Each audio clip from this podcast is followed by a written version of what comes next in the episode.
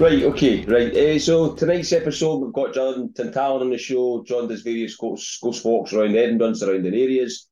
Um, I've recently seen him at the SPI conference in Glasgow um, and thought it'd be quite good to get him on the show, uh, discuss some of his stories and get a bit better insight uh, kind of what it is and um, just a bit of insight to some of the stories really as well and uh, could pick his brains about them as we go. Couldn't do that when he was on stage. So um, how are you doing tonight, John?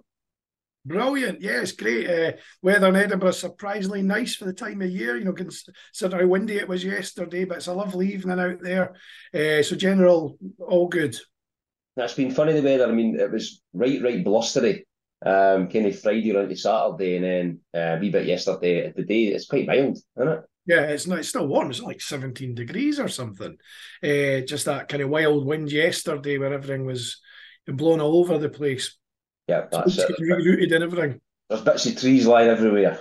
I mean, so, as I say that, I kind of I was interested in getting you show. So, uh, I've been really. Could you uh, do a short intro about yourself and um, and mainly about just the, your ghost tours and stuff like that? And I'll kind of pick your brains as we go. If that sounds all right. Yeah, certainly, sure. Uh, well, what I did was um, I've been doing this for many years. Um, when I, I started off you know, with my interest in sort of the paranormal was from a young age. My granddad was a great storyteller, and he uh, told me a great ghost story, a nautical themed ghost story called Slangivar. And, you know, that kind of got me started from a young age. So when I set out to do my first book, which was called North Edinburgh Nightmares. And it was a collection of some of the stories I'd picked up over the years from other people, so lesser known ghost stories from Edinburgh. Um, so that was the first book. The second book we did a year later was first-hand accounts of people with stories from Edinburgh and different regions. So we did one from Portobello, a chapter which was you know covering stories I'd collected over the years. There was one from Queensferry, which has an abundance of good ghost stories. There was um, a chapter from Leith, which I mean Leith was independent to Edinburgh up till 1920, 18, 1920. Um, and that had many good stories. It was a port, so there was you know lots of stories attached to that.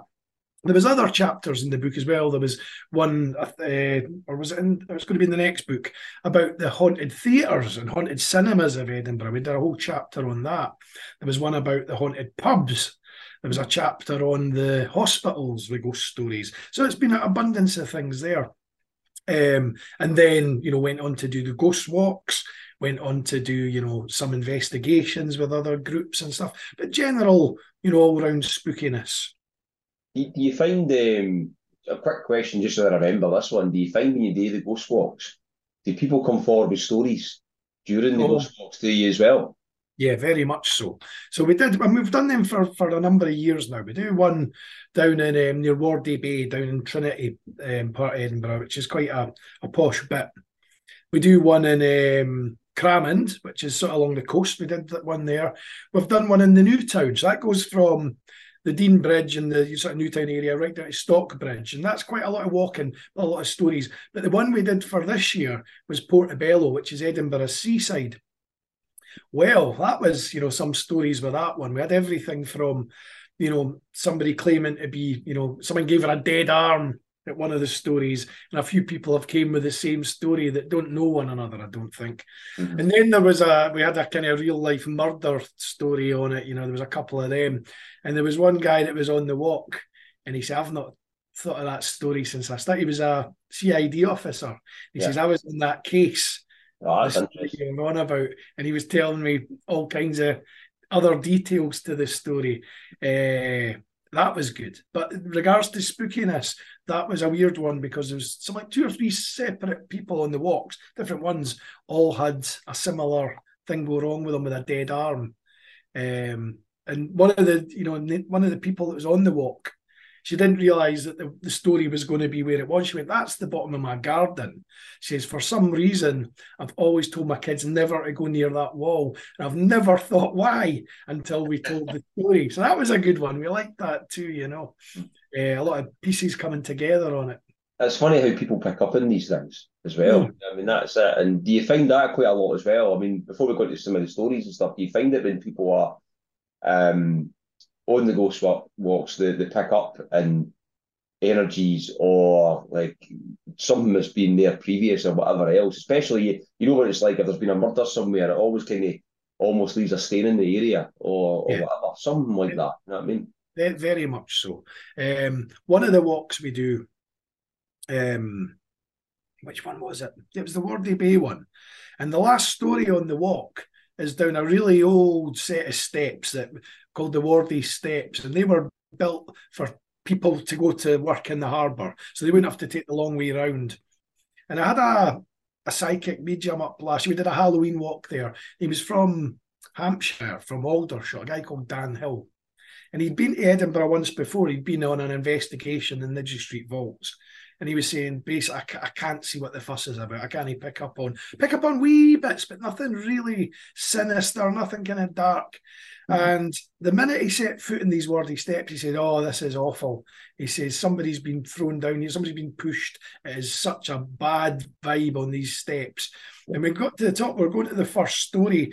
And he said, I'm telling you, John, he says, something's following us. He says, it's giving me the heebie jeebies just thinking about it. uh, and, you know, that was interesting because he was genuinely quite freaked out, the guy, by it. Yeah. Uh, and yet he went to the vaults and says nothing, you know. Mm-hmm. I mean, have you have yourself? Have you got a bit? Um, do you still get scared about any of the stories or any of the places, or are you quite immune to it now? We've just been involved in it that long.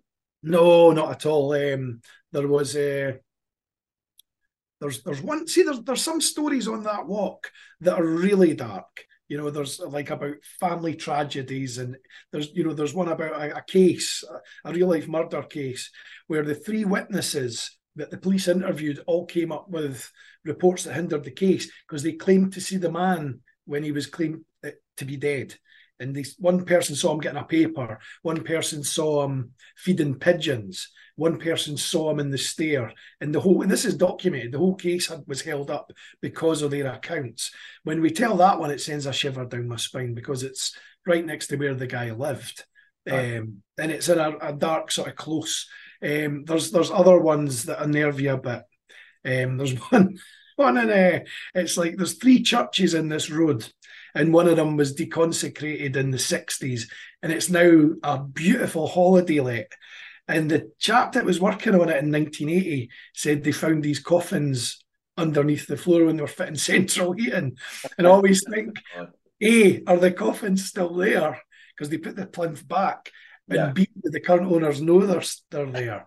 So I always get a bit unnerved on the walk thinking, is one of the owners going to be in the group? You know, so always check first. Uh, still there. yeah, I think so. But yeah, of course, there was all kinds of spooky stuff happen when they uncovered these coffins. There was like a, a painter fell in one of the coffins. There was a ladder knocked over. There's all kinds of stuff. Uh, and that was about 1979. Uh, but I wonder if they're still there because they just hushed it up. They just wanted off the job. But I mean, in regards to like stories and stuff, I mean, like, gone through. I mean, if you want to kind of relay some of the kind of stories he, he, gone through, the ones that kind of stick in your mind the most, you know what I mean? And then for there, I'll kind of I'll pick your brains on some of them if that's all right. I mean, there's yeah, like, certainly, uh, of course. There's a really interesting one recently, and it was a woman that I spoke to. Because a lot of people come to me and just say, "Would you be able to help me with this?" It's something probably you know, talking a lot of rubbish, but it's just a hunch. And this one, it's a cemetery up near where I live at Newington. And the, the woman walks her dog there in the mornings. And this occasion, she, there was like, she looks after graves, she puts tends to them and puts flowers at them and stuff, especially the infant ones. And this day, she saw what she thought was her dog's reflection in this granite headstone. And um, then she saw the dog looking at her from across the way. She thought, What on earth did I just see there? She said, There was nobody there early in the morning and what looked like legs, like someone standing upright walking behind her. So she said, You know, well, yeah, have a look into this story.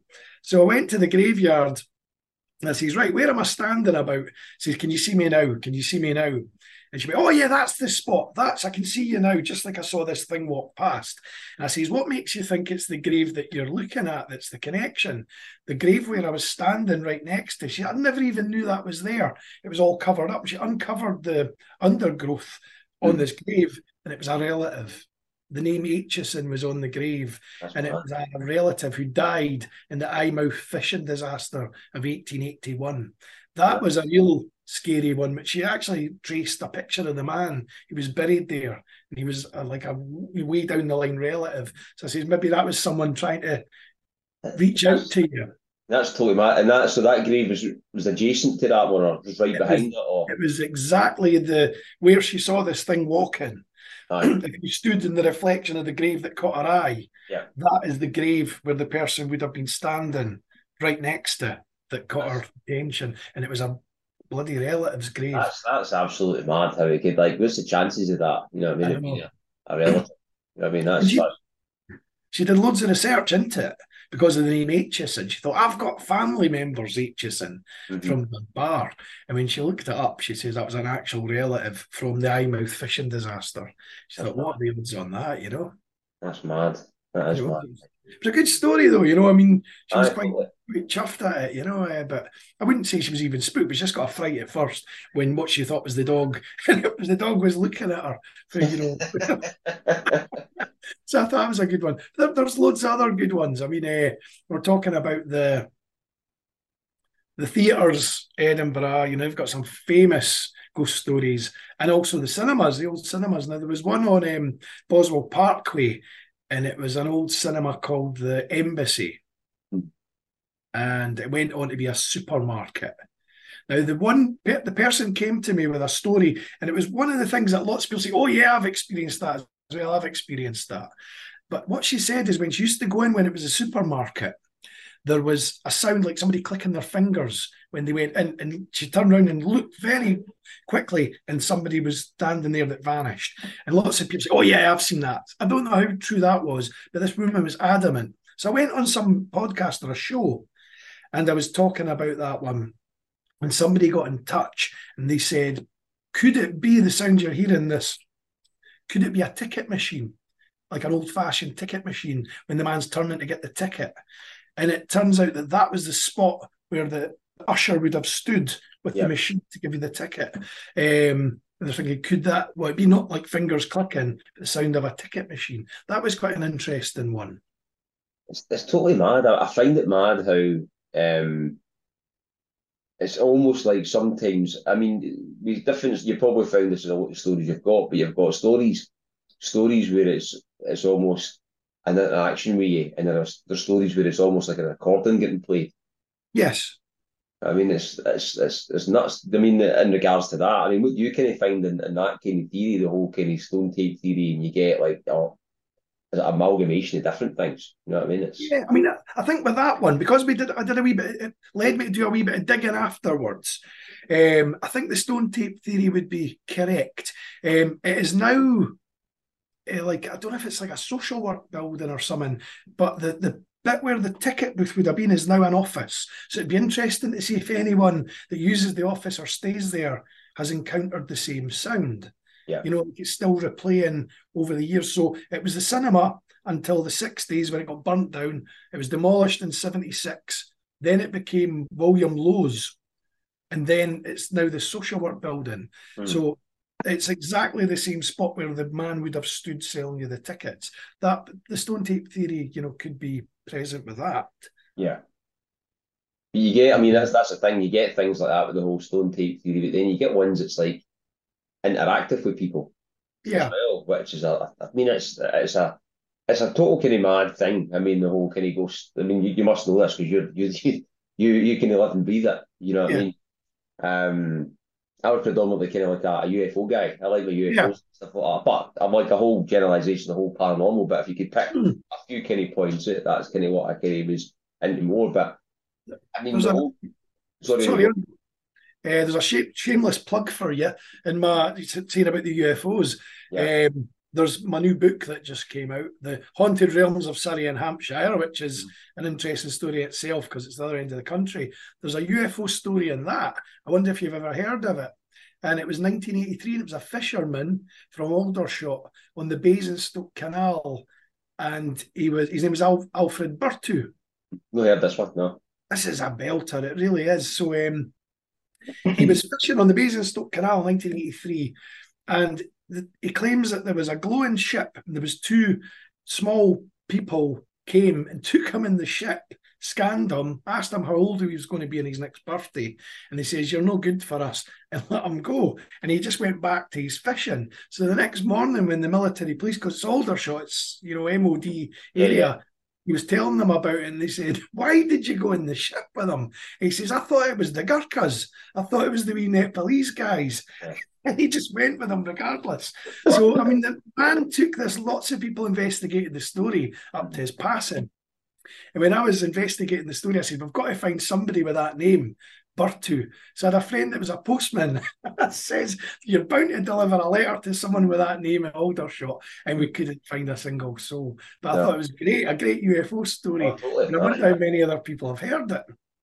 Yeah, that's what I'm saying. Like the whole kind of paranormal feels interesting me, but I mean, that's kind of what I was starting to get into and stuff like that. I mean, but a lot of the paranormal stuff links in with other stuff. I know you get the whole kind of stone tape theory and you get people seeing ghosts in regards to like through different time stages and things. Yes. Um, but there's all and amongst that, and you probably came across cases where you get just weird things that is mm-hmm. like thrown in, in, in amongst all that, which Disney kind of sit with as if it's a, a replaying of something.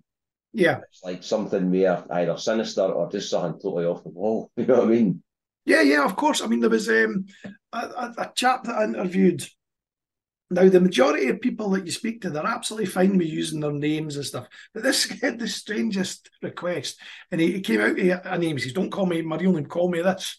And you know, and, go with somebody else's name. aye, and this is what's that all about. But it was a brilliant story. he was a very nervous guy, and it happened and it was to do with a cinema, an old cinema that's long gone, and it was the one of the last screenings of a film there, and um, I think it was Exorcist two he went to see, and he was his pal went away on one on the bus, and he was taking a shortcut down an alleyway at the back of the cinema, and he heard all this commotion. There was like shadows fighting. He could hear screams and stuff, and thought, "Oh no, I'm going to get mugged." And eventually, when he went round the corner, there was nobody there. There was absolutely nothing. He thought, what on earth have I just seen? And, you know, he was telling people the next day about it and that. And he said, it really unnerved me. And when we did some digging, it turns out in the 60s, there was a, it was a race course, like the dogs, dog racing nearby. Yeah. And somebody had left the dogs and got stabbed down the lane and they dragged themselves where they died, where they were found the next day. And it was the spot where he'd seen and heard this commotion. And it wasn't until I told him that he went, I'm never going down that alley ever again after that one. You know, it freaked him out even more. And that was 1981 it happened. So yeah, I mean it was one of those things, you know, there was a terrible incident happened in that lane in the 60s. What, what part of the city, I mean, for you, is has got the most kind of activity or the most kind of area that kind of keeps you out the most or I mean, maybe that's probably two different questions. You know what I mean? But we'll say maybe start with the most activity and part of the city. What would you can you say it was? Okay, well, um, I mean, I now live up the town. I, I lived all over, but I lived down at the north of Edinburgh for many years. And you know, the famous places you've got Greyfriars with the Mackenzie yeah. poltergeist. You've got the the the um the vaults have got you know many stories of people you know with things happening there. Um, but as a whole, I don't know. I mean, um, I mean, Leith has its fair share of stories. I mean, there was the story of um, a man that he was a he was a wealthy man. What was his name again? And he's seen in his Highland attire on a certain part of the street in Leith. Lord Balmerino, his name was. He was a was he a Covenanter? And he was beheaded at the you know down in London for his yeah. his part. And right up to the end, when they beheaded him, he gave the, the executioner his snuff boxes. Have this pal before they chopped his head off. He's been seen by lots of people over the years in this part where his house used to be. It's now a Catholic church um, on on Junction, eh, not Junction Street, Coburg Street or something. There's a lot of activity from there. But the famous ones, the Covenanters, you know, in Greyfriars. Yeah. Yeah. You know, there's there's lots of people claim to have things happen to them there. Um, there's one incident. I mean, I've I've not got a huge amount of things that have ever happened to me, apart from one, mm. um, which was very disturbing. But this, it's like the old Covenanters prison. There's loads of people claim, whether how true it is, I don't know, about being scratched, being, you know, things happening to them on ghost walks there. Yeah. So I was on a ghost walk with a, a friend that used to work for City of the Dead tours and we were he'd finished the walk we were just closing up the wee bothy for the night and we were standing near mackenzie's tomb. And this guy in a white shirt came past us um, and said he's still got his earring you know. And we thought what was that all about? What's he doing in here at midnight for one? And he wandered off. So i was telling a friend of mine who's an author called Graham Milne. Graham's done a lot of books about Aberdeen and things, and he's now a, a, tour guide in Edinburgh. Yeah. And when I told him that story, he went white as a ghost. He says the same thing happened to me on one of my walks. A guy in a white shirt went past and went. He's still got his earring, you know, and he absolutely, you know, it scared Graham after death. Mm. The fact that I'd seen it as well. So God knows what the story is with that one in Greyfriars Kirk. Mm-hmm. That's mad. That is mad. It really was odd. And he looked like someone on something, like he was un- under the influence of something. And he was coming right towards us, to me and uh, Grant. I thought, what was that all about? And Graham says the same thing happened to me. And he does ghost walks in there all the time. Seen the same guy. I mean, that's that's mad. It was what he said. He's still got his earring. And they say that Mackenzie's body that's still in there, you know, all this chaos started when somebody broke in the tomb. Mm-hmm. And they say he's got an earring. So that's speculation, has it? It's not um, Mackenzie's body; it's a relative's body with the earring, and yeah. you know they've been in there for hundreds years or whatever. You know, in this mausoleum. Mm-hmm. There was another sinister story about some kid um, broke in and nicked the head. You know, uh, back in two thousand and two or something, and the story has actually ended up in horrible histories mm-hmm. about this kid nicking the head. Um, but yeah, they, they, say that there's a picture and it's still got the earring. So I wonder what the connection is with that one. Oh, mad. That is like mad. When, when you do the tours and stuff, like how often do you do, do the tours? Um, is it like periodically or you just you kind of ad hoc or what? Or? Well, yeah, I mean, we do the, the Port, Portobello one's been a big, huge hit. We were doing that twice a twice a month. We were doing two weekends every month from April right up till you know September we did that. But we're doing a Halloween one, um, two Halloween ones that we just announced, and they're selling really quick.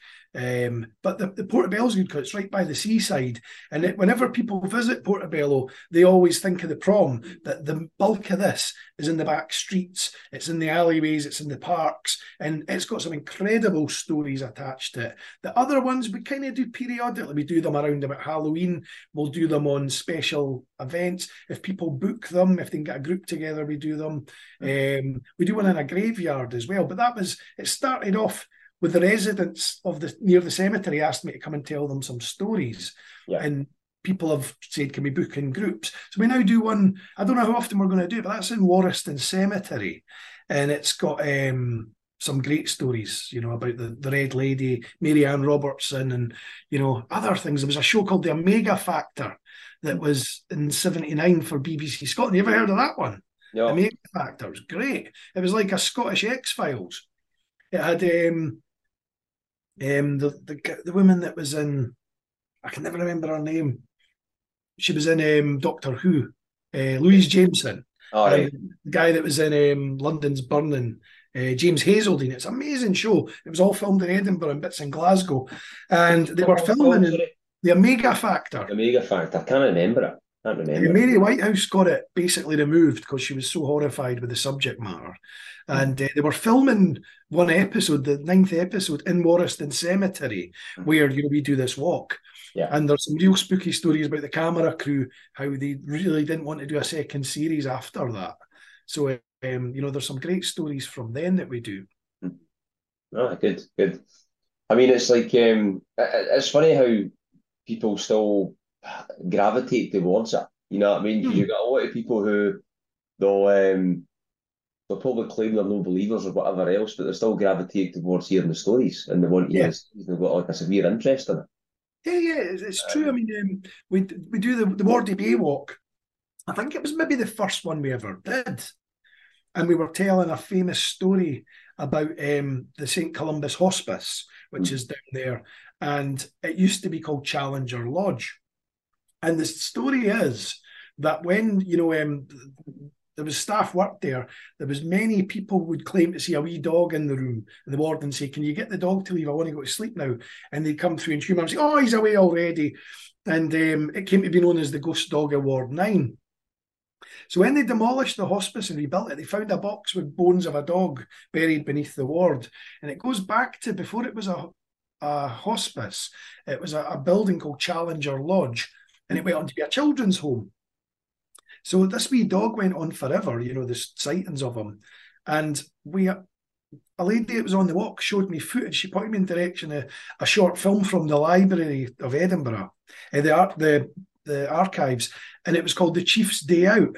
And in this footage, silent film, it was from the 60s. It was a famous Edinburgh policeman called William Merrilees, OBE, mm. who um, used to visit a lot of the homes in Edinburgh, and he was a very good man. And he used to bring celebrities and movie stars to visit the kids and stuff. There's a famous story about Roy Rogers coming to one of the homes with Trigger the horse and meeting it. And he adopted a wee girl that went to live in America with him and his wife. But in this one, he brings a movie star from the movie Greyfriars Bobby. The, film. the actor, the dog actor, and yeah. he lived out his days in the hospice. So could that wee dog be the Ghost Dog Award Nine? The bones the bones. You know what I mean? It's a great story. It's, it's mad to get like the whole kind of synchronicities kind of link into them as well. You know what I mean? Yeah. So the lady that was on the Ghost Walk, Judith, mm-hmm. she worked there for many years. She had a few sort of good UFO stories as well.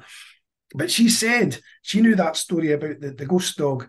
And she said there was one time she was in there and there was a, a man in the room in the ward on his own. And she went in and she said, in her words, I, dist- I disturbed a private moment. He had a, another man with him in the ward holding his hand. And she went, Oh, I'm terribly sorry, and shut the door. And she thought, What am I doing? she Says, There's no visitors, it's past visiting time. She went back in the room, and the man was dead, he'd passed. And she said, It was the same man that was holding his hand in a suit. It was, you know, it was almost like his spirit was passing yeah. and he was saying goodbye. Um, and she said it was an incredible moment. And it was him. She says he was a headmaster, and that's what he looked like when he was at his everyday work with his dead smart suit on, you know. And she said it really haunted her forever, this image of the man saying goodbye to himself. It's mad. It must it must get you thinking with all these stories, you know what I mean, as well, about afterlife and and getting what happens when you die and all that kind of stuff. So it raises a lot of different questions and some answers, you know what I mean, when you see obviously there's there's kind of ghostly goings on and all that kind of stuff as well. You know what I mean? It's it's it's an interesting kind of subject, like you know what I mean. That's that's what kind of interests me about all as well. About like it's not just the kind of the ghostly activity. It's about why are you seeing them? What's what's the whole kind of the purpose here? You know what I mean? Yeah. And then when you see things like that, obviously, you know what I mean, where are they going when they die and, and all this kind mm. of stuff? You know what I mean? It's interesting. Like, well, What's Judith said when you go so, so she said the man had a look of complete serenity when he passed. Like, you know, that's me. I've had my time, mm. and you know, he was just saying goodbye to himself. She said it was her words were it was a private moment she disturbed. Um, and she said it was it was a, a, a feeling not nothing scary, but just a complete tranquility is what she described it as. What's what's the strangest story you've heard? Um, that's easy. so, so, right, so we do the ghost walks. There's me and my, my collaborators, uh, Kerry. Kerry's the the you know the, the woman that does the ghost walks with me. Yeah. And Kerry's got a great story. And I, Kerry told it at that thing in Glasgow.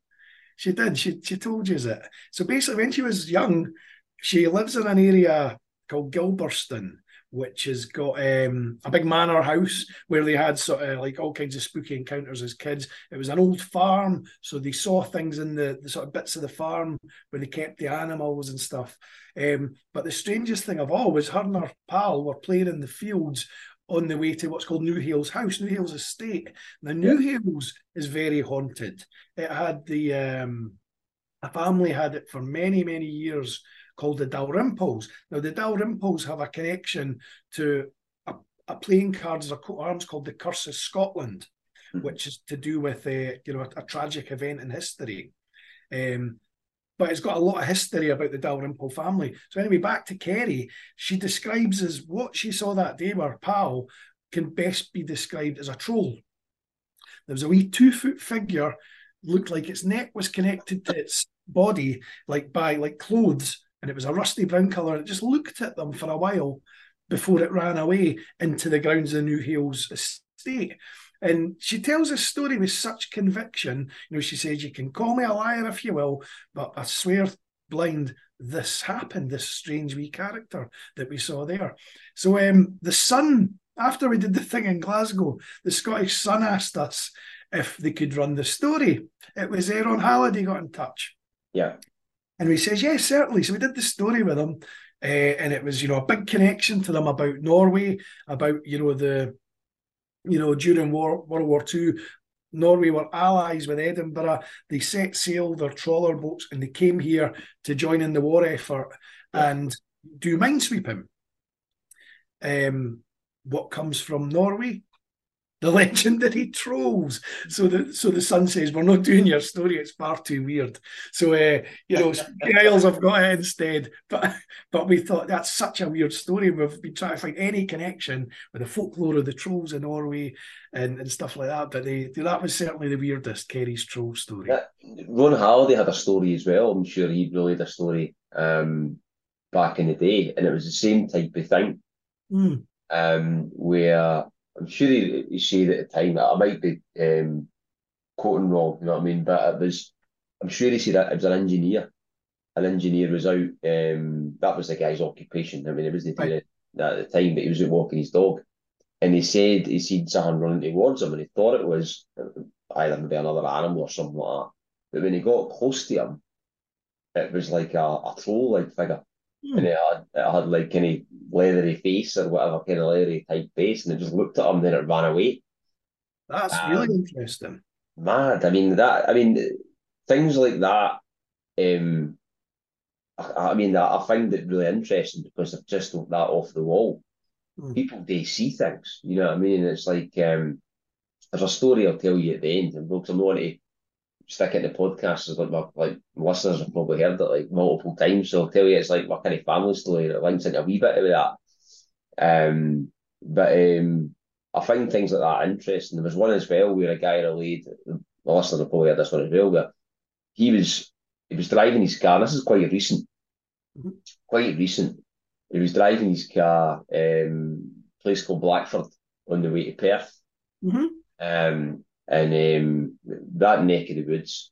And basically, it was like one of the kind of side roads, and it was quite. It, was it windy? I mean, say it was was a wind, right? But it was like um, you could you could see like the leaves and that blowing and stuff like that. But he seen this thing coming towards his car, and he thought it was a bag or something like that, like blowing towards his car. But he actually, I think he said first. I might just try to remember the story right, but he, I think first he'd seen like a, it was like a an eagle or a hawk or something like that flying and it was going towards this blown bag, right, or whatever it was. And when it got closer, eh, and this is quite recent, I mean, you're maybe talking probably in the last, I don't know, maybe five to 10 years, if not earlier than that. It's, it's no like gone back years and years ago. So he said he was driving it, and when, he, when he, the thing came to his car, he said it was it looked like, um, for one, the way he described it, he said if you had a, if you had a maple leaf a maple leaf, a large maple leaf, maybe about about a foot, maybe a foot and a half, something like wide, kind of diameter type thing. And they say, but the thing had hands inside it, mm-hmm. and it was like white. Mm. And they say the way he described it, he said like if you can remember the Guardians of the Galaxy thing with the thing called Groot, because it's like mm-hmm. its head is quite flat, it comes up, then its head like it looked like that. Yeah. Apart from it was like a kind of pinkish whitish colour. Um, and it seemed to change colour a bit. And he said he could see, he goes, when it came across his windshield, kind of like, it, he kind of braced himself thought it was going to hit his car, but it just kind of swept over it with the wind. And he said he could see like muscles on this thing, body and all that. Wow, and, that's. Um, and but that's like it was like almost as you could see the surprise in its face. He won. It was getting chased with this bird, is almost like he could see it, and it just hit his car as well. And he said there was somebody else who'd slowed down because they thought they'd seen it as well on the other side of the road. Um, mad story. I mean, but you get stories like that. You get stories like that, like peppered about the place. Mm. Um, I found that kind of interesting. It was like a, it was a kind of strange story, but he he um he said he could relay the story, but it wasn't like to come on and tell the story. You know what I mean? Right. It's just obviously like people. You know what it's like. People just they, they were a bit of kind of um, reluctant to come forward because especially stories like that. Yeah. Um, because people just think you're nuts and stuff like that, you know what I mean? But I mean, it's like guy, really good. Guy got scruples, you know what I mean? And he was like telling the story. He just was like, yeah, it's, it's definitely happened. I mean, it's like um, in the car. My wife was like sleeping in the car, and I, would seen all this this thing. He was I could see detail in this thing when it over the windshield of the car. Mm. Uh, totally bonkers. That's yeah. brilliant. I've never heard that one. Is it in a book or is anyone? Oh, he, he, he contacted me. I've got it. I, I, recorded it and stuff like that, and uh, I've relayed it in a podcast. But I didn't do it live, obviously, because the the guy didn't want his um. He, he didn't want to basically come on and see that. He, he kind of yeah. wants like he was in stuff like as well. So um, some people are like that, but it can relate their story. Some people are a cracker. It's really good. in jobs and stuff like that. Yeah, there was um, there was another similar one that there was a, a lady interviewed she was a barber. And she gave me an incredible, sort of brilliant story about two stories, as a matter of fact. And when it came to she said, I can't go through it to record it. You know, she says, you know, I didn't mind you telling it. But uh, I said, Oh, you've got to come on and we'll record this. But she just said, Oh, no, I can't bring myself to do it. And it was such a shame because it was, you know what, I've forgotten one of them. I'd have to speak to her again. To, but one of them was about um, a, a pub in Edinburgh, a famous pub. And on the same time each year, there's a character with a cloak can be seen walking through the pub. Mm. And she claims to have seen it, but uh, I'd love to hear more about that one. But she says, nah, it's, you know, too close to home. It's strange that. It is, it's mad. People see these things, and it, sometimes it's like, it's just, they just catch you off guard. Mm. And it's like at the the moment where you're maybe at least expecting or whatever else. And I spoke about this in the last, or one of the last podcasts where people see things and you'll have an argument with and a, a, slight tiny argument in your own brain where like half your brain will be like, I've seen that, and half will be like, ah, just a trick of the light, or it's just this, just that, and you go about your daily business. Yeah. But when you sometimes actually go through all these different things and you you, you can turn and say, like, aye, that happened. And that was quite odd. Or, yeah. And there's some things that just come out and they are like mm. there's no mistaking that they they happened or they're like extremely strange or some some you know what I mean. We had a couple of strange ones. I mean, um, I mean, there's there's the, the I mean, I've been quite sceptical all my life until an incident in 2014 um, that changed it all f- forever. But there was one time, it's a shame Kerry couldn't come today. She was going to come, but she's busy or she couldn't get something to watch her dog or something. But we were filming. We did did all these YouTube videos, um, yeah. and you know Kerry's appeared in a few of them we were filming. There was one called Wines, Ales, and Restless Spirits, and it's all about the, the pubs, haunted pubs of Edinburgh. And one of them we went to was it's the oldest pub ever. It's called the Sheep's Head down in Duddingston. It's older than America. This pub, and um, we were in there. older than America. oh, it is. It's it's legendary, and uh, it's right in the shadow of Arthur's Seat. And I was in buying, you know, buying six pound pints off them, trying to get an answer for filming, and they're saying, "Oh, um, I don't know if we should allow you." I say, "Oh, come on!" And eventually, we were doing our filming outside in, uh, you know, the the Kirk, Duddingston Kirk, and we says we'll go into there and see if they'll let us film. Now that's got two incredible ghost stories. The Sheep's Head. It's got the story of the major that's seen at the bar, and uh, the best way to describe him is he looks like Paw Broon at the Broons. This guy, he was yeah. a previous owner but the other one is there's a wee skittle alley, and it's again hundred odd year old. And when they were renovating it, there was a spirit of a wee girl started appearing. So we went in this day, and they said, "Do what you want. We're too busy to care." So he's brilliant. You know, we can film all we want. And the first thing that happened was we were sitting down and we were reviewing the film, the footage we'd done already. And I sat next to Kerry Shore, and what resembled my hooded top on this chair where I'd been sitting stood up by itself. And I thought, what did I just see there? And the hooded top hadn't moved. It was like something had stood up from the seat I was in. Yeah. So as Kerry recalls, says I swore very loudly and offended the family that were sitting next to us. But when we went into the bowling alley, and Kerry were filming it, and it's in the episode. Uh, Kerry's walking round, and there was four lights at the bottom of the bowling alley, and one of them was out. And she started asking it questions, and the light replied to her nine times, and that really unnerved me. She was neither up nor down. She's you know doing this stuff all the time, but it was she was asking about the refurbishment. She was asking about, "Are you okay with us being here today?" And every time it answered, and we thought, could this be the staff mucking about with us? thought it's the busiest time of the day. They run off their feet, and how can you make one light blink that's out? So it was that was very odd, you know. The, the people in the pub experience a lot of stuff as well. Oh yeah, it's famous for it. It's very documented about the wee girl. Is that next to the Royal Mail? Is it? Is it no far? No, no. This one's like if you go through um the like the Arthur Seat and yeah. you go through, you know, Holyrood Park, you come to the opposite side and there's Duddingston Village. It's a tiny ancient village. Right. And that's where the pub is, the Sheep Head. It goes back to 1200s or something. It's very old. And that's where there's been two ghostly. Give me a Yeah, sure. What is it?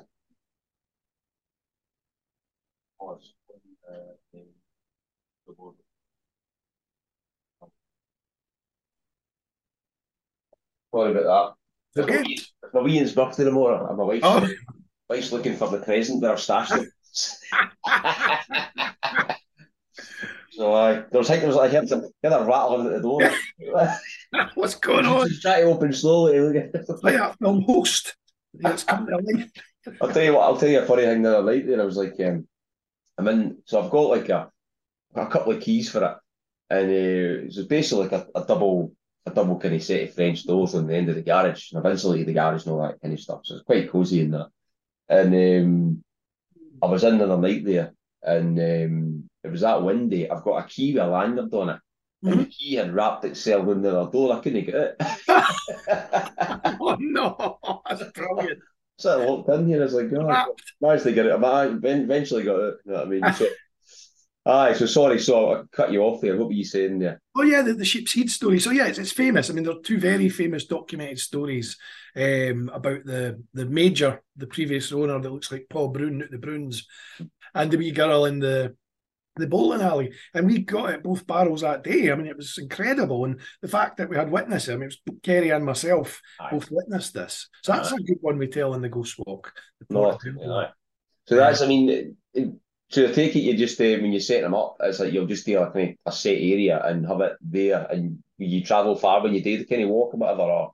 Yeah, I mean the, the Portobello one, you know, it's it's it's Edinburgh seaside, so it's down by the, the water, the, the the Forth. So we do we walk the back streets, and there's there's like maybe twelve stories on it, all from the area. We call it Portobello and its haunted neighbours because some of the stories are out with, you know, like the Duddingston one with the the, the Sheepshead pub. We've got the one about um, the Newhailes estate, one about Prestonfield House. So there's things just down the road, but the bulk of the stories all happen where we tell them. Aye. There's a story about a an incident from the 70s, late 70s, happened to a girl and her sister. It's mm-hmm. called, you know, the thing that went bump in the night, that, that said bump in her ear. We tell it at the exact address where it happened. There's a story, the one where people keep getting dead arms, that's at the back of what used to be a garage. It's now a high end hi fi store. And it's got a, you know, the story of a, a woman that was crushed to death. Uh, we've got the, the famous story of the by no means a ghost story, but it's a, a story, a kind of tragedy of uh, Jane Anderson, who was a Portobello resident. Um, there's other ones. There's a haunted arcade, and you know we, we tell them so exactly where they occur, which it certainly adds to it. You know, it's good. Um, what, was what was the story with the trapdoor in the house? What was that one again? One with the trap. There's a trapdoor in the house that went down to the, the waterfront or something like that. They found um, like a trapdoor in the house. Oh, that one, yeah, that's in the, the Trinity Wardie Bay walk. Um, there was a family called fin- the Finlaysons that lived in this house. It's called um, uh, there's a wee cottage. It's called um, is it Woodbine Cottage or something? I can't remember. But anyway, it's a lovely little house. And the, the Mrs. Finlayson lived there where her husband was away at war. And she discovered, and they were there 10 years, she found a trapdoor in the property.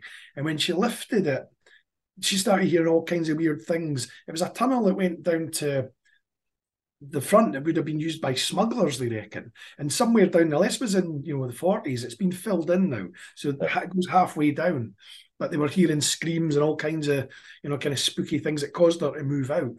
Uh, but I think she was there for ten years, the family. But that was when they moved this trap door.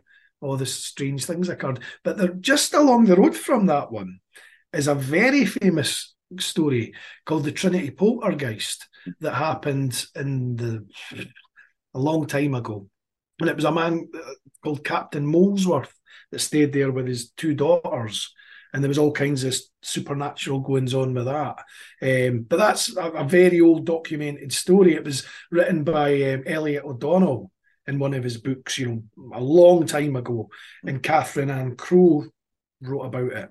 So, you know, that's right next to where this Woodbine Cottage incident happened. Penny found what, what an interesting thing to find in your house, a trapdoor that goes down to the shorefront. well, well, I've got a good one for you. So when I was researching this um, thing about the haunted pubs, I was telling Ron Halliday this one because he covered it in one of his books. And it was a place, a very old pub uh, in the Oxgangs area called the Hunter's Tryst. And the Hunter's Tryst, it was an old hunting lodge. It was used by uh, a group of guys and they called themselves the Six Foot Club or something. And it was people like Robert Louis Stevenson was a member. There was um, Sir Walter Scott. There was other people, all members of this group, and that's where they all met at this pub, the Hunters Tryst. And it reopened in the '60s as a pub. It was used as a, a farm for uh, like for livestock for many years. So Ron's written about some of the spooky events in, in one of his books for '96. Mm. I, I, can't remember the name. It's a great book. So anyway, I interviewed the the current manager. His name is Rab, and um, he was telling me he corroborated some of the spooky stories, and he'd never read Ron's book. But the best one of all was there was a guy in visiting with his wife having their dinner one night, and he says, Oh, he said, I worked here years ago. It's a great pub. He says, I had many fond memories here. And he says, It was one of these great places back in the day where you got the accommodation with the job. And he was going, Oh, that's fascinating. He says, Where did you stay? He says, I stayed in the wee house. And he says, What wee house? He says, The one at the back. He says, There's no wee house here. He says, I'll show you, son. He said, All right. So he took him through the back, uh, the bit where they keep all the, the kegs of beer and that. And he says, Oh, it's been remodeled. It's up there. And he says, What is? And there used to be a set of steps and there was a hatch. And um, he went up on a ladder, he opened the hatch, and there was a whole house above the place. Just I knew it was there. I never knew it was there. There, there was a calendar on the wall for 19, 1980 or 90 something, and oh. it was still there. And it was a whole house just left above the pub. And that was eerie. You know, it was really quite a creepy feeling. And we filmed in it. You know, we went up, to let me filming it and stuff. But that was a great story. I do think of that. Like, see when you're in like when you're in Glasgow and Edinburgh, and you, and you look at um, the buildings being built on top of each other and, and just all close enough together, and there's been old buildings that have been defunct, and then they've built new ones. There must be so much like just devoid properties that people forgot about. Oh yeah, just here and there and everywhere. I mean, I, I think that all the time when I'm in the city. Yeah, I'm always looking about the architecture and stuff like that. I'm always thinking about wonder if anybody knows there's anybody in there. I wonder if it's. I know, especially when you see really like you know quite fancy buildings with really dilapidated windows, and you yeah. think what's behind there? You know, has somebody been in there for God knows how long? There was another story. This was a, a tragic story, and it was um when the one about the guy with the you know the alleyway next to the the cinema where the, yeah. they heard the commotion. There was a house directly across from it on the first floor, and there was a, a, a lady found in her armchair there, and she'd been dead for five years, sitting in the armchair. Like, how can that go undiscovered for all that time? And it's a, a, true story. It's completely, you know, documented about the tragedy or going unnoticed for all that time. You know, it still happened to this day and age. You know what I mean with society and stuff. Yeah. I mean that.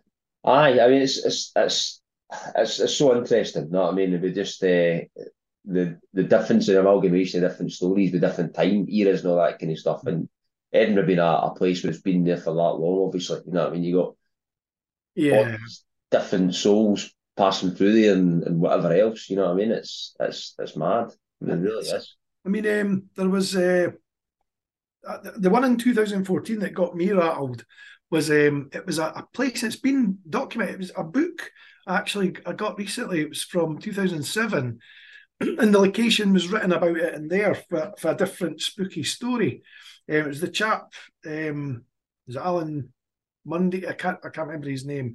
He's the guy for the Ghost Club. He now lives in Edinburgh.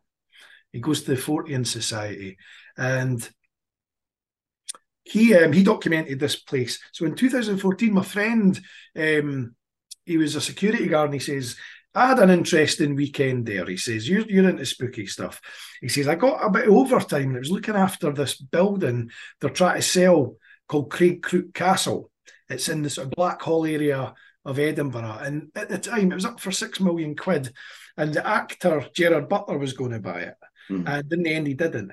But Peter was in there and he was uh, you know, kind of, he just all he had to do was every hour go around the building and do a check, and you know, sit, it was really boring. Sit in the wee office with your cup of tea, and he did. He went round first check, came around, sat down, shut the drawer, you know, watched his laptop, whatever. Went round, done another walk, came in, you know, shut the drawer, and six times before he realised what's opening the drawer, says there's nobody here. and he said, he says, You'll have to see this place if I get the keys again. And we did. So the next time I went, and we went round and it was night time and it was great seeing this big castle in the middle of nowhere. Mm-hmm. Uh, nothing spooky happened. And you know, we came another time, took some pictures, and he says, Right, last time I've got the keys to this place before we're giving it up. He says, Do you want a look? And it was two in the morning. I was on a night shift. And we went in and did the, he says, we'll do the walk round or do you want a cup of tea first or that? He says, we'll do the walk round. So we went to the first floor. It was all good. Now, incidentally, there was no power here. It was mm-hmm. just with torches. And we got to the second floor and the first thing that happened was a door opened by itself. And I thought that could be anything, that could be like a floorboard or something. So the next thing that happened was halfway along, there was a big brass doorknob, fell at my foot, just fell right in front of me. And at that point, the door behind my pal went whoosh and swung open by itself. And there was a big scent of like flowers coming down the hall. And at that point, we ran for our lives. he said, I'm not doing the rest of the shift, I'm coming with you. so you froze. You there? You there? I you froze, John.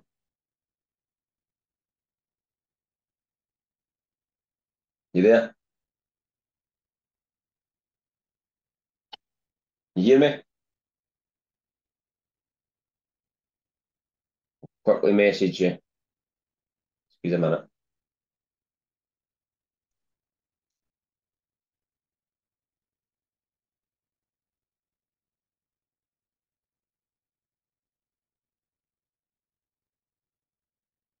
Yeah, but I must have lost my internet connection. Aye, that's you there now. Sorry, a minute. I'm just, I was just sending you a text. That's it. I'm back in. Yeah, yeah. Back that's in the room. Back yeah. in the room.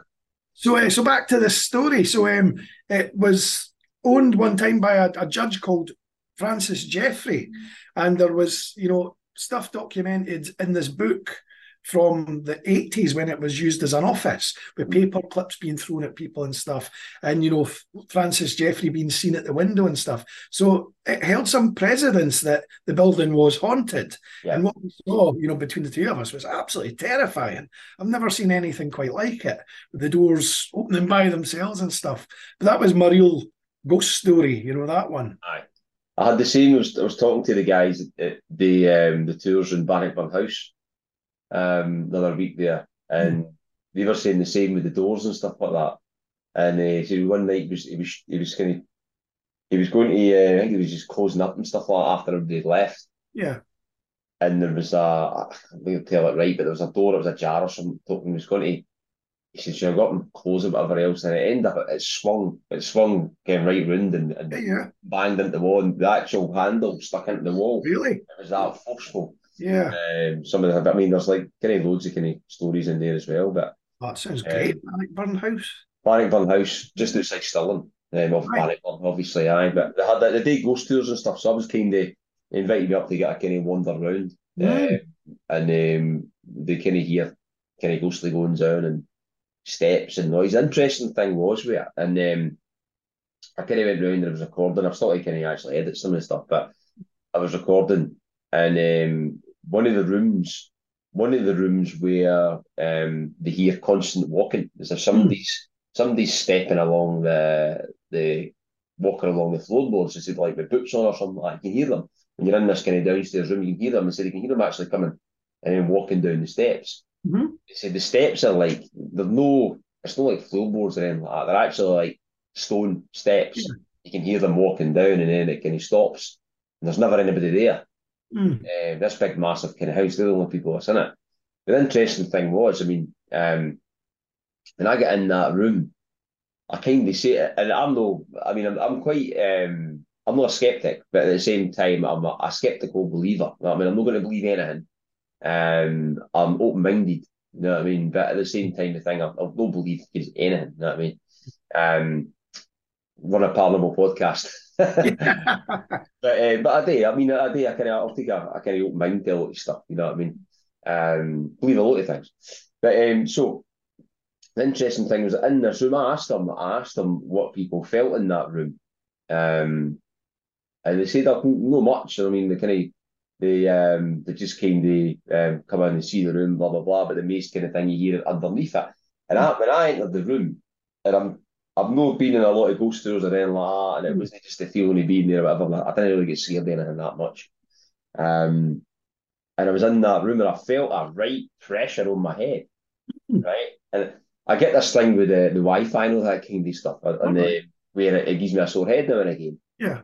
So, and it's, it's called electrosensitivity. So I just manage it, right? And it's, it's actually all right now. So I kind of a hardliner in my house. I didn't use mobiles that much. I use them like sparingly for work and stuff like that. And yeah. I just limit it. So it's fine. It doesn't cause me issues. But if I'm highly exposed to EMF or EMR, mm. I can I'll feel it. So if I sat all day on a mobile phone and I was on Wi-Fi, I'd come home and I'd feel my wife's phone and I'd feel like yeah. things a bit more stronger. It was of like that sensation, right? Mm. The funny thing was I never had it before. I was in that room. In that room, and I had this kind of funny sensation. It's almost like that same type of feeling. Mm. Although it was a bit different, it was like there was more like a pressure on my head. And um, and I kind of thought maybe it's just somebody's phone, maybe it's like a mask outside this place, but, but, but as soon as I left that room, it went away. It's only in that one room. I felt like that. That's and something else. I, say, I kind of said to him, and, and, and I actually said to him at the end, I said, the reason I asked you that is because that was the only room I'd had some type of feeling in. Hmm. The feeling was just this. It was just like a bit of a kind of funny head and then pressure. Felt like pressure on it. And um, a few months prior, they had a, a, a trap cam set up in the corner. Mm-hmm. Um, and they recorded like 30 seconds. It was like set for a kind of 30 second interval in that mm. same room. So they had it sitting in the corner because that was the room where they had walking all the time. Yeah. Somebody walking across the room. Um, so it was one of the kind of nicest rooms in the kind of house. It was all, it's not kind of still, it's, it's no, it's kind of derelict, half derelict, you know what I mean? But it's just like kind of all unpainted, all plastic walls and stuff like that, with nice corners work up and stuff like that. But it's just floorboards and stuff. You see, you can hear people or somebody walking across the floor mm. as if they're walking back and forth with a stick and all things right. like that, or then coming down the stairs. And there's nobody upstairs. And the mm. place is totally empty. You'd hear somebody if there was somebody walking about, you'd hear them because but it's just that one room. Hmm. That was the one room I heard that, and I felt that that way in. And they said they'd set a trap cam up in there, and there was a, a kind of, I think there's a, there was a mannequin or something like that with a dress on it, and had the trap cam underneath that kind of point in the middle of the room. And so it kind of put you in the picture, We've got a kind of large, kind of square bedroom, quite big. Yeah. We've got a window on the wall, kind of facing, I'd probably say it was maybe facing east or maybe south, right? And then you've got another window in this back wall here, right, which would have potentially been um, on the kind of port area, right? So you could see the light coming through. It's on the trap cam, right? So it's set, it's triggered obviously by a motion sensor or something like that. It's maybe like a um, you call it uh, infrared or something. It's, yeah. The beam's broken or whatever. Someone set it off, and it records for thirty seconds, and you see, um, so you can I'm trying to analyse what causes this, right? But what you actually see in the video first is you see a, a long shadow getting cast across, right. the middle of the, across the middle of the room. Yeah. Right? Diagonally across the middle of the room. And then it starts to recede. And then someone comes up there and it looks like there's something walking and then it disappears. Oh, wow. And it's like, so I, am they were the same. Obviously, they want to try and find out what it was if they could recreate hmm. it and stuff like that. But when you look at it's a funny one because when you look at where the sun's cat, it's an upstairs room and when the sun was casting in, even if it was something at the window to cast that that shadow, Hmm. it wouldn't have cast at that angle No. because the angle of the sun was casting in that way, and you could see the short line angle on like a door facing. It was in Mhm. another room, so you could tell the sun was coming from that way, and this was casting it that way. But it was the way it recedes back, and Hmm. it's like it kind of sun comes out of that. Right. and moves. It's, it's mad. It's, it's actually it's Brilliant. it's a it's a really really um it's a really good a good um video. You know what I Hmm. mean? It's very send, is it? And I mean, it's only thirty seconds long. You know what I mean? But I'll Uh, send you a good one after this, one that I, I can't publish Mhm. because it's the location of where it was. but I'll send it to you. This is a belter. Wait till you see this one. I've, I've got one as well saying you, but it's, I mean, it's I didn't I didn't publish it, but I've shared it, a wee bit of it before, but it's because um it's I'm not permission to share it, whatever else. So it's Hmm. mainly I didn't want to somebody can see it, but this was an interesting one. It was at um it was at Markinch, um Markinch. There's a hotel up there, there's a Markinch Hotel or something like that. It's a big old kindy stately home type thing. Um, and there was um three girls at a wedding. And my mate had sent me it. He basically sent me it and said, because he knew I was interested in all this kind of stuff. And he said, wait see this. And he showed me, and he showed me the chat they were having as well. And um, so three girls at a wedding against basically just get a picture.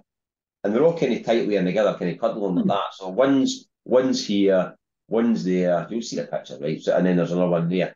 And it, when I looked at it to start off, I couldn't see nothing, right? And it looks like somebody squeezed in in and their, their their chins over the lassie's shoulder. All right. Just see them from there, right?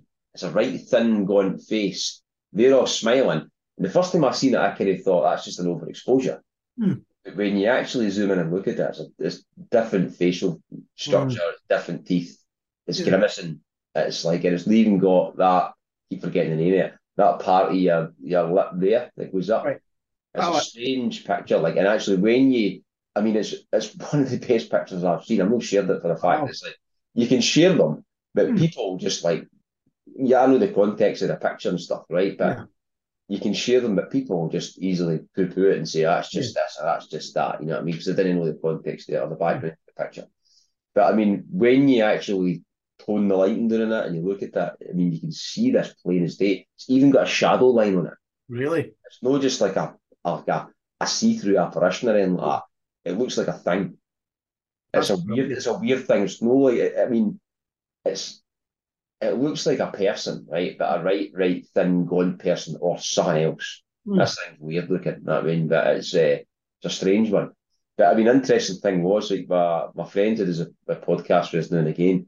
He was Tees Faye Markins and he was talking Hmm. about how strange it was, and there's like um different. There's like there's a stone circle there as well, right next to the hotel. There's a stone circle, Right. um, and he was saying about the place was a bit strange, and there's a lot of kind of stories fit and stuff like that. And it was interesting. It was only like a few weeks later I got sent a picture, Hmm. right? Synchronicity that, and a few weeks after that I got invited to a wedding at the place. I've never been there before in my life, and it was an overnight one. It was an Oh, overnight brilliant. so Never seen that. That's great. Too much alcohol. Never seen that. Uh, I was there. It was just funny how it all happened. It was like synchronistic because uh, I went for a walk the next morning to have a key wander, try and find the kind of the stone circle. I never get it that day, but I, I looked on a Google map to find it. I just missed it. It was actually kind of further up, but it'd be interesting to see what stories were there because uh, that place was supposed to be haunted. Hmm. But the cameraman said to the, the girls at the time, like, who was that in the Hmm. picture? And they were saying, no, there was nobody there. And they were like, they were right at this bank of trees at the back. It was like right, right, tight fir trees. Mhm. You see, this person wouldn't have, couldn't have been there without they known. Yeah. Um, that's that's that's, that's an odd one. Like, Brilliant. I Yeah, we had a, we had a spooky one this year, talking of castles and things. So um, my, my partner Joss is a, she's a folk singer. And we were up doing some folk event near Aberdeen sort of way, and we were coming back. We went to a few wonderful castles. Went to Dunnottar, um, castle went Auchindoun, and we went to Huntly, Hmm. which is up sort of that way. And she was saying, "Oh, Huntly Cat, there's nothing really there. You know, we'll go go in there, and it's a ruin." So we went in, and um, you know, it was nobody there. There was like one visitor, and they went away, and we had the place to ourselves. And I say, Joss is a folk singer. So she started. We were reading a wee bit about the history of the the people that lived there. They were persecuted for being Catholics. Um, they were beheaded because they wouldn't give give up their religion. And she's singing away on the first floor. She went on for about 10 minutes. I just let her sing away to herself because the dynamics in the castle were incredible. Yeah. It's a lovely sunny day. She's singing away, and in the end, she sang something in Latin. And at the very end of it, she said something like, uh, you know, if you're anybody there, I hope you didn't mind. I hope you liked the singing. And there was an almighty like a clap from above. There was nothing there at all. There's no roof on this castle. And it was like a definite clap. Mm-hmm. And we thought, what's that all about? You know, it was great. And it, you know, Joss is she's never encountered anything really like that, but she's never forgotten this one.